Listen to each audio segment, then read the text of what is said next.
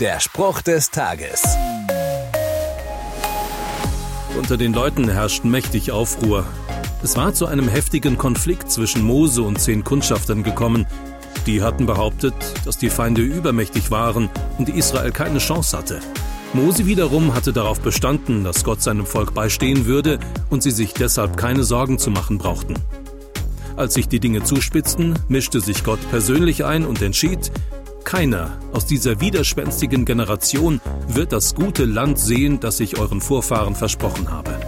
Gottes Zusage zu hinterfragen, ihn zu kritisieren, kann schlimme Folgen nach sich ziehen. So war es damals und genauso ist es heute noch. Der Spruch des Tages steht in der Bibel.